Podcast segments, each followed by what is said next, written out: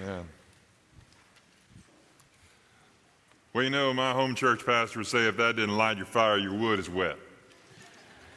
It is a joy to be with you today, my friends. What a delight it is to be in the house of the Lord with you. Let's start with some good news, shall we?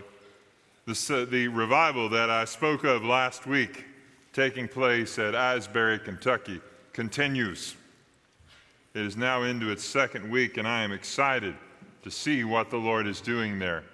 If you are one like me who would like to participate in that, but it's a little bit far, then here's good news. Starting tomorrow at 2 o'clock in our chapel, we will be live streaming what they're doing. We won't do it for all day and all night like they're doing, but we will invite you to participate. That's good news. In my lifetime, there's been exactly one other moment that I think I've seen something like this, and that was nearly 30 years ago.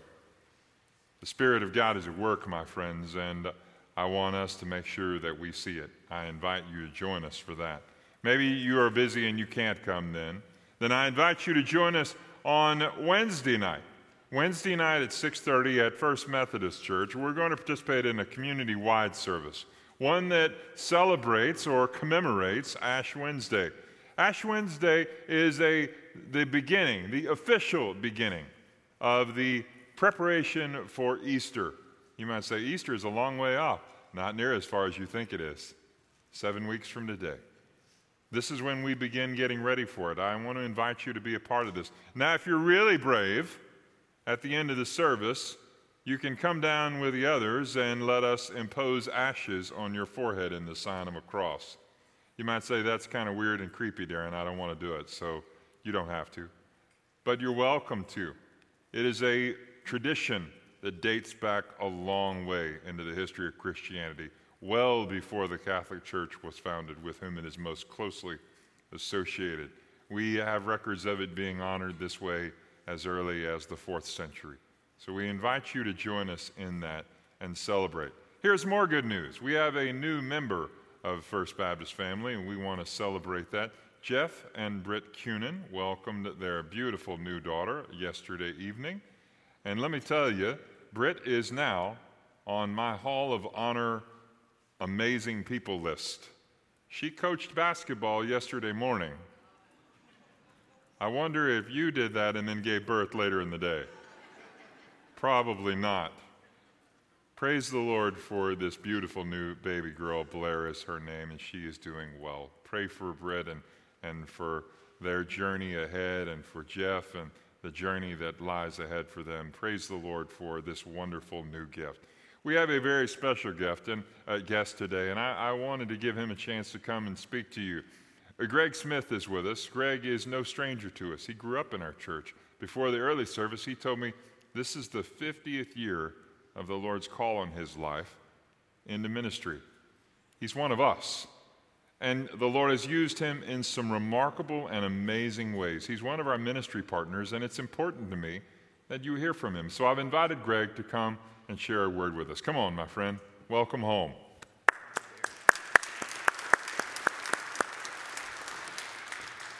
Glad to have you here, buddy. Thank you. Well, good morning, First Baptist. Okay, good morning. Delighted to be with you this morning, and I just do want to take a few minutes to share some things on my heart. As Darin did say, it's been 50 years uh, this June since my call into the ministry, and I have to tell you that God has never disappointed me, not even one minute of any day. And it all started here.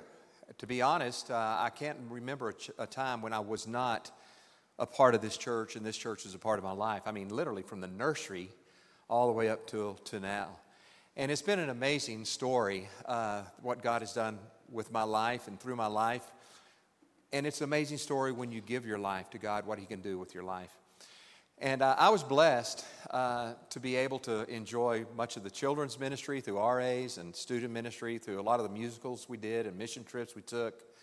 Uh, and then later in the college days and early days of our life, uh, we not only have been in the in our call, living out our call for these last 50 years, this church licensed us to the ministry. It also ordained us to the gospel ministry. And when we were in seminary, supported us in those early days until we could land on our feet and get started on the road that God had chosen for us. And it's been an amazing uh, adventure. That would be the word I would use to describe. I've gone from 18 years of service in the local church to the last uh, 25 years of ministry to the global church. So that commitment that I made has now taken me into 53 countries, 10 new countries this year. So that'll be a total of 63 by the end of this year. And uh, it's allowed us some, to work with some of the most amazing uh, soldiers, Christians in the cause today. You know, it's not about your circumstances, it's about your cause. And I learned that early on that, you know, we may not be in the ideal circumstance, but you know what? The cause never changes. And the cause is to advance the gospel of Jesus Christ. You know, uh, last week I was doing prep work in uh, San Pedro Sula, Honduras for a Unity and Urgency conference that I'll lead next month. Amazing how the body of Christ is coming around together in unity and a sense of urgency to reach their nations for Christ. You can just see the geopolitical impact of what's happening in our world today and realize that we're living very close to John 9 4 when Jesus said, Work while it's day because night's coming, and it is coming. Uh, and for me, not only is it coming, I, I think, Darin, I'm at about four o'clock in the day. I'm, I'm, I'm, Keith, I've just, I'm just in the red zone, but thankfully I'm not on the five yard line and it's fourth down. But I'm getting close. But we've got to work while it's daylight, and this church has been such a blessing to us. I was reading through the book of uh, Philippians this month because I'll actually be in the Philippines next week.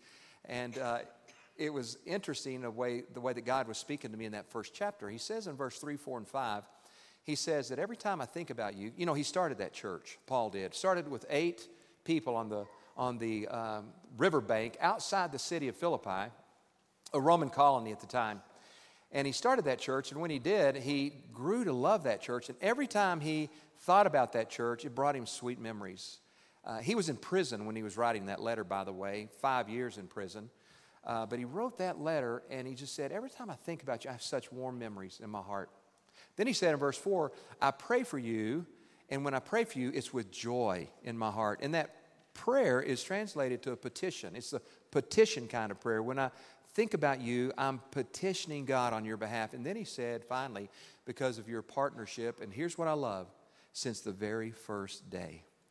And when I think about that in verse 5, I think about this church has been with me for the very, from the very first day of ministry, now approaching 50 years this year. And when I think about 50 years, I think about where did that go? Where did that time go? I told Doris before the service today, I said, I finally reached the 50 club. And it's not age, it's in length of service. And so I, I join a, a, a, chorus of people at this church that have served this church. You've taught Sunday school this, in this church. You've worked and labored as ushers and deacons in this church for 50 years, and we're all a part of the same family and the same partnership.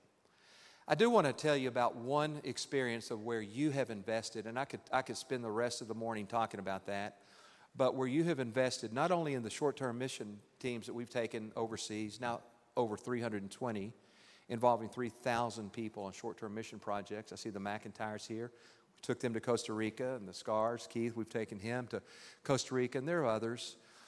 But one of the things that been, has been so impressive to me is about how God is mobilizing strategically the people that He needs exactly where He needs them today. And I think about my friend Bishwadev Khadka, who is uh, the pastor of the Life Giving Church in Nepal. Kathmandu is where he lives, and he is a church planter extraordinaire. And it's difficult, as you know, when you've got on one end Hindu, on the other end uh, Muslim, and then you have the Tibetan community, front doors China, back doors India to this great country. But yet, strategically, they've identified 25,000 cities and villages throughout the Himalayas, and they're putting a church by 2030 in every one of those villages. In the last three years, I've had the opportunity every Wednesday morning at 9 o'clock to mentor uh, 1,600 of these church planters via Zoom. I'll be over there in May live, and going up to about 14,000 feet to, to plant the newest church. But one of the things that has been so impressive to me is that the Bible College, which they started in, in 2014, now has 250 graduates. And you've helped me to help them uh, train those graduates so that when they leave that Bible college, they immediately go into a church planning situation there in their country. And I, I was really touched last month when I received a, a video of a baptism. Here was Bishwa and a few of the, the members of his Bible college and some of the other pastor church planters in that area. And they were in the middle of a rice field. And they were digging a hole. And, and they didn't go down very far before the water started coming up. And then they, they made the hole a little bit broader. And I soon realized what they were doing was building a baptistry. And shortly after that, he baptized, water baptized 14 new believers. Now, that may not sound like a lot to you and me, but I want you to know when you have to leave everything to follow Jesus Christ in a country like Nepal, your family disowns you, your friends disown you, you need a new family. And that's why we plant churches as well as help reach people for Christ because that becomes their family. And I want to say to you today, and I could, I could just tell you so much more, but I want to say to you today, you have given me a spiritual and a missional DNA that I could never repay you for. 50 years. Where has that gone? Doris, I learned today from, from uh, Rhonda Lacey that when I was 16 and I was, I was entertaining this call, that the WMU actually had me on their hit list. They were praying for me. I was on their top 10 list. And it wasn't like God let him hear your call. It was God straighten that boy out and do something with his life. I never knew that the WMU was praying for me, but I, I stand before you today as an answer prayer of those godly, saintly women who many are no longer here among us. But it's about partnership, like Paul said. And he went on to say in verse 21 For me to live is Christ and to die is gain. And what he was saying to that precious church that day was like, you know what? I finally reached a place where I've got enough experience, enough knowledge, enough spiritual maturity to help advance the cause of Christ. But if God chooses to take me today, heaven's my home, and it's okay. And I feel that way about you, First Baptist, Midland. Not only are you a spiritual family, but I want to advance the church because my call is to the local church. But if God was to take me home, and, and, and heaven is growing more and more in my heart these days, then that's okay too. But until that happens, whether we stay together or we are bound for heaven, let's continue to work together and seize the day, not only with our ministry, but all the other wonderful ministries, like Josh's ministry, that, that you have expressly helped to exponentially carry the great commission of this church and the honor of carrying your vision to the nations in your behalf. Darin, thank you so much for your leadership at this church. Thank you for the invitation to say a few words today. Brian, for your leadership and a great commission mind that both of you men have to get the gospel to as many as we can, as quickly as we can, as efficiently as we can, to the glory of God. Father in heaven, we thank you for this beautiful day that you've given to us. This is a day you've made, and, and I know I'm rejoicing in my heart because of it.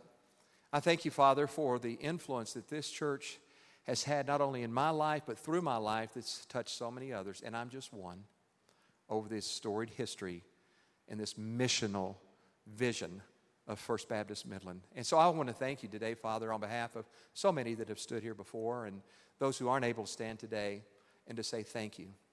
Thank you for a gracious church. Thank you for a generous church. Thank you for a church that has taken so many of us in as family. Pray for us and support us to encourage us in the days that we are here to serve you. And may it be, Father, that each of us in our own way will find how you want to use our life and we'll spend the rest of our life not based on circumstances, but on the cause of the Lord Jesus Christ. And it's in His name that we pray this day. Amen. Thank you very much, and God bless every one of you. Thanks, my brother. Love you, man. Talk to you soon. Thank you. You know, friends, it's not easy to come back home. And I was reminded of that a few years ago, uh, not long before my mom got called home to heaven. She implored upon our home church to invite me back and let me come and preach one Sunday there, and I was delighted to go do so. And it was a joy to see so many that I'd grown up with, that I'd known all my life. And At the end of the service, they just came and hugged me and loved on me. And as they were leaving, I heard one of them, a lady that I've known since I was about 10 years old, uh, she said, Didn't that little boy do so good? You know, it's tough to come home. But praise the Lord, we're a family anyway. So let's jump into Revelation 22. This is the next to last talk in our Revelation series, and you might say, Praise God for that, but hang on with me. Next week will be our 44th talk out of Revelation. If you've made it through, then congratulations, you're a survivor. But more to the point, my hope is that you've garnered something as a result of it, that you've remembered and reflected on what God is saying to us through Revelation, this chapter 22 being a key part of it. Welcome, my friends, to the Eden and the river of life. Now, when we say Eden, we don't mean the city near Brady, all right? We're not over in that part of the state. No, this Eden is the real Eden. It is the one for whom we have longed for and that we were created for. Eden and the river of life is what my friend Jack read for us a minute ago in the first five verses. Let's start with the river of life. God sends the river of the water of life, the provision of the city, right through the middle of the city. Let me read those first two verses again. The angel showed me the river of the water of life, bright as crystal, flowing from the throne of God and of the Lamb through the middle of the street of the city. Now, we don't see any other streets, so this is the only one. And right through the middle of it, it flows a river. Now, we know something about that if you've been a member of this church very long. When it rains in April, our little street out here will become our river, won't it? I don't know if you've been here on a Sunday morning when it rains, but it's a blessing, blessed thing to have to wade back to your car on the west side of the campus. It, however, is rather brownish when it flows here. This river will be very different than that. Let's talk about the river for a moment because it's one of the key features of the city that we call the New Jerusalem. The river flows flawlessly clear. Uh, the perfection of the water is a powerful reminder that there are no more impurities. Here, in the new heaven, new earth, there is nothing to pollute it. Oh man, now is that good news? I don't know about you, but I like to go to the Gulf of Mexico. Even if it is muddy brown, it's still a warm body of water that is a delight and a joy to my soul. It was quite a shock one year when I went down to Belize and I was taken out into the Caribbean Sea or Caribbean, whichever way you want to say it. And they waded me out about, I don't know, two, three hundred yards, and the water was crystal clear. I didn't know what to do with myself. That, friends, is an example of the flawless clearness that we'll see in the river that flows down. And where does it flow down from? The river flows from the throne, the living water as its source. the Lamb and his throne are the fulfillment of what Jesus told the woman at the well back in John chapter 4. You remember that chapter? The woman comes to get water, and Jesus meets her there and tells her all about her past. And he tells her something. He tells her, I am the living water. Oh, wow. He who drinks of me shall never thirst again. Here it is. This is the fulfillment of that very thing. The living water is its source.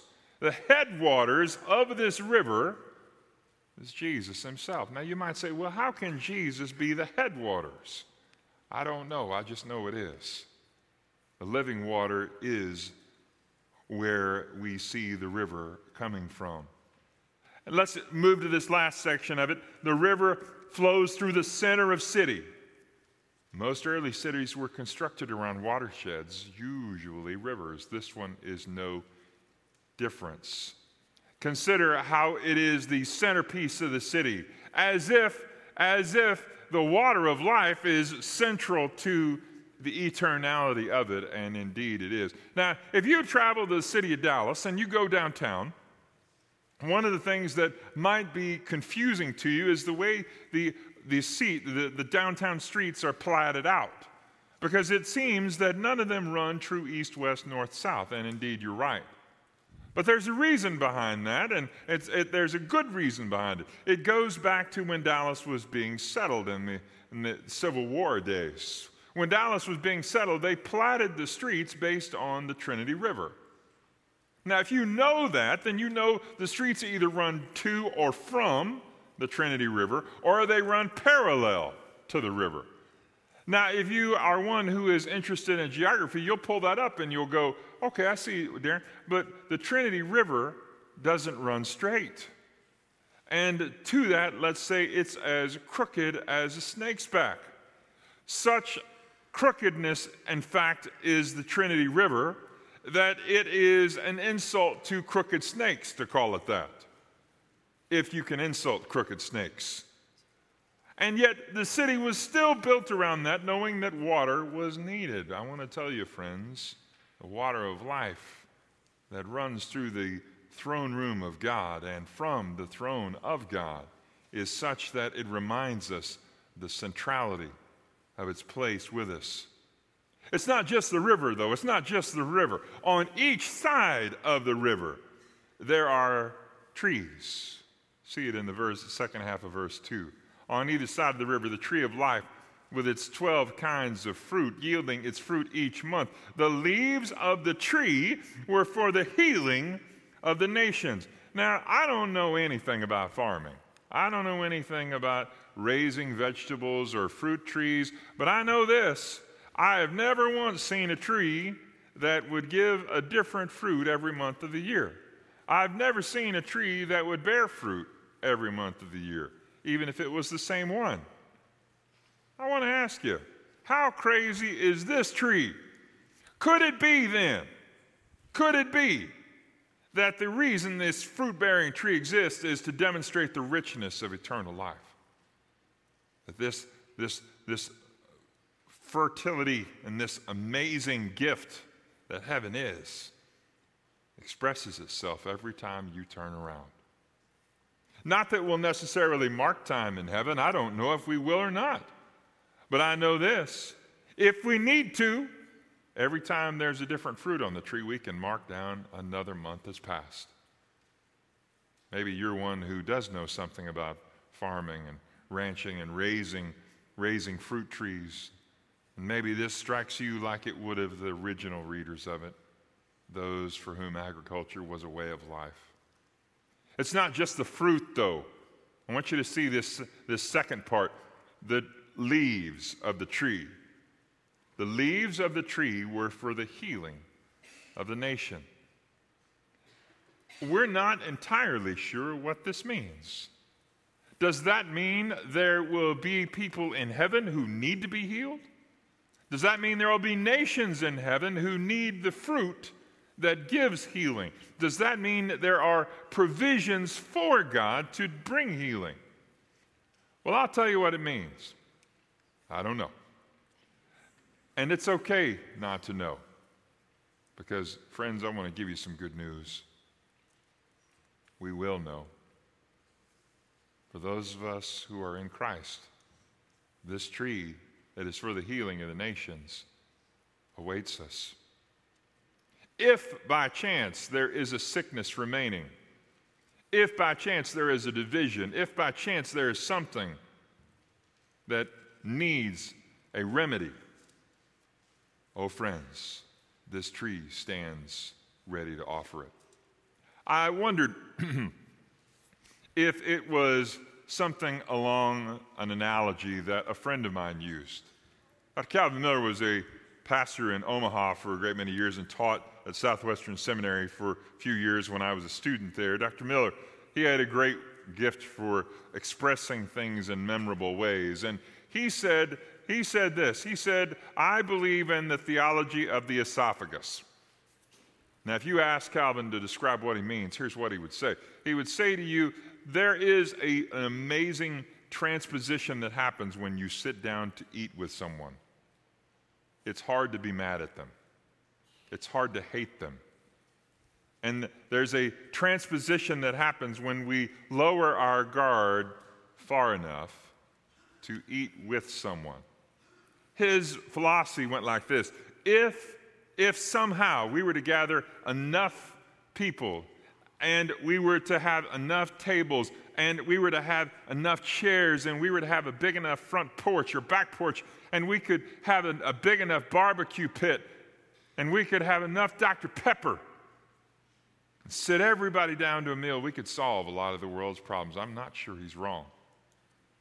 Maybe, just maybe, that's the whole point of this tree that gives fruit every month and this tree with leaves that are made for healing. It's to bring together those who belong to Him. Let's wrap it up with this. There is in this new Eden a new reality for God's people. A new reality. See it in verses 3 to 5. No longer will anything, will, will there be anything accursed, but the throne of God and of the Lamb will be in it, and his servants will worship him. They'll see his face, and his name will be on their foreheads, and night will be no more. They will need no lamp, no light of lamp or sun for the Lord. God will be their light, and they will reign forever and ever. I want you to see this fifth verse especially. Let's start there. No more curse, no more night the gates never close, and the danger never comes. If you're like me, you have a lock on your door. You lock your vehicle when you get out of it. You have passcodes on things on your phone. All those things are designed to slow thieves down and to protect yourself, and wisely so. What will it be like then when we don't need them anymore? It's almost beyond our capacity to imagine that. No more curse. What do you mean there's no more curse? There will be no more sin anymore. No more night? How will we sleep? We won't need sleep because we'll be in the presence of God, who will be our rest. The gates never close, danger never comes. The end of the curse means that our reality has changed. In the place of the curse, we have the throne of God. He is now the center of our universe. There are just three things that we can say conclusively about what our experience will be in that time. Here's what they are one, the believers will serve perfectly.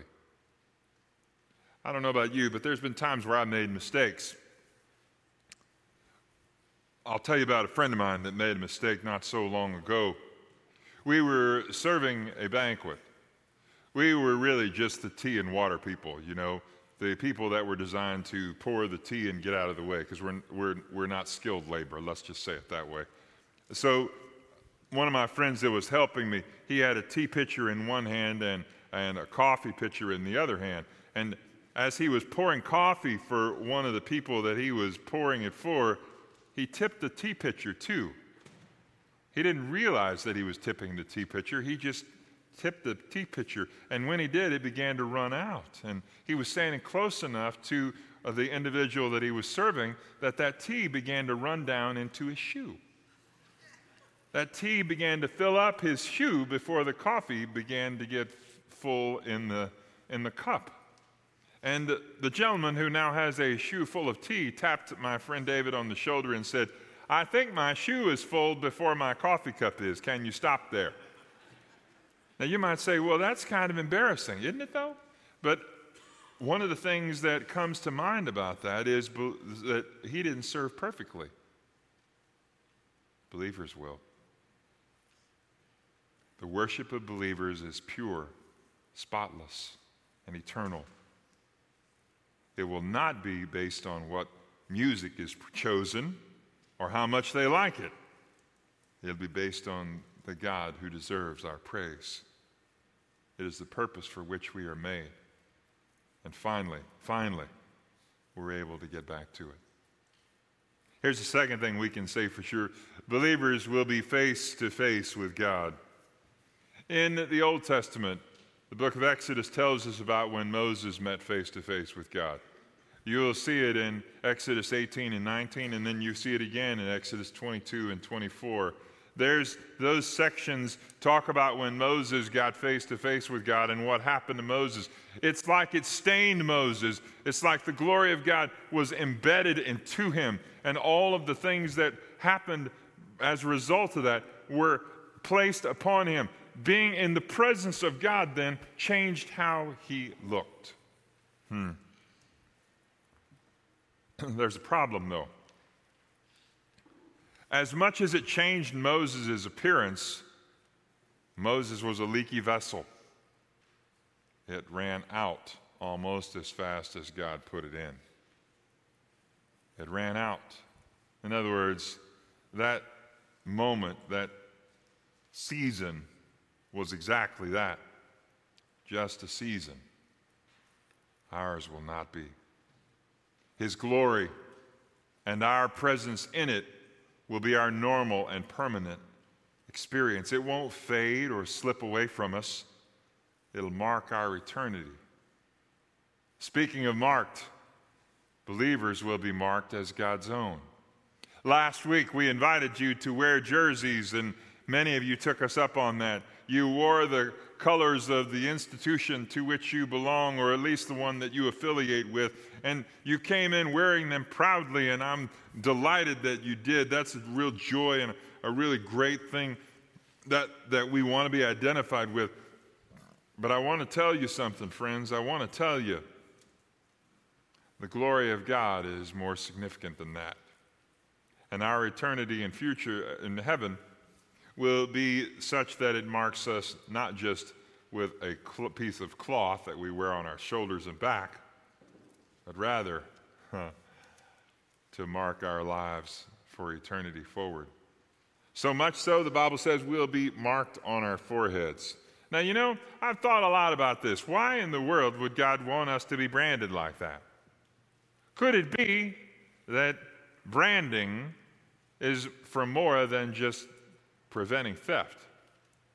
Could it be then that branding is for marking that which is his own?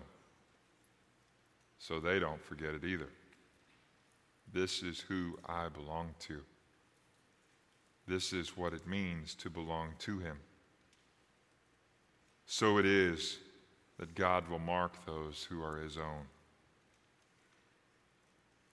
The passage concludes with eternal light given by the light of the world. Light of the city is the light of the world. Uh, we won't need guard lights or these fancy lights that we use for lighting up the stage. We won't even need the little flashlights on our phones. No, Jesus, the one who proclaimed himself to be the light of the wor- world in John 8 12, is the one who proclaims himself to be the light of the world. So if you have the light of the world within you, you need not fear the darkness. Let us wrap it up with this. Friends, the reality that I've described for you today is strictly and specifically for those in Christ. For those that are not in Christ, it has no meaning or bearing on you whatsoever. But for those of you in Christ, this is the reality that you can look forward to. I want to talk first of all to those of you who say, I'm not one of those. If you're not one of those who can say, I belong to Jesus, He is my Lord, and I wear His name proudly, then let today be the day, friend, that you say, Jesus came for me too. Or what? You might say, well, what must I do to be saved? Call on the name of the Lord Jesus Christ. Invite him to be your Lord and Master and stand back and watch him do it. Is that all there is to it, Darin? No, because an amazing transformation will take place. Your want to will be changed, your desires will be reshaped. Today, friends, I want to encourage you to recognize the calling that God has given you is a calling that is uniquely His. He invites you to be His own. If you've never taken Jesus up on that, then here's how you do it recognize that you need a Savior, call on Him to be that in your life, and then surrender your life fully to Him. You can do that today. If you want somebody to help you do it, then come down and talk to me in just a moment when we stand up and sing. I'll be waiting for you right down here, me and some of my staff. Maybe, just maybe, You've already done that, but you've never been baptized. This is a good day to get that conversation started. Come down and let's talk about what baptism means. It's a symbol, but it's far more than that. It doesn't save you, but it does mark you as saved. I encourage you, if you've never taken that first step of Christian obedience, to let today be the day that you come down and say, I want to. Maybe you're looking for a church home. We invite you to join us here. We'd be honored to have you as a part of our family. Everybody needs a journey partner, and we'd like to be that for you. Maybe, just maybe, you have something on your heart and mind that's burdening you, it's wearing you down. These steps on either side of our platform, they are an altar, a place to come and kneel and say, Jesus, this is where I'm struggling. These are the things I'm worried about. These are the things that burden me. It doesn't mean you're weak. Quite frankly, it demonstrates your strength. My prayer is that if you need these steps, that you'll take us up on the opportunity to use them today. Whatever decision the Lord has laid on your heart today, my prayer is that you would let it be known. Let's pray together. Gracious Jesus, thank you that you came for us.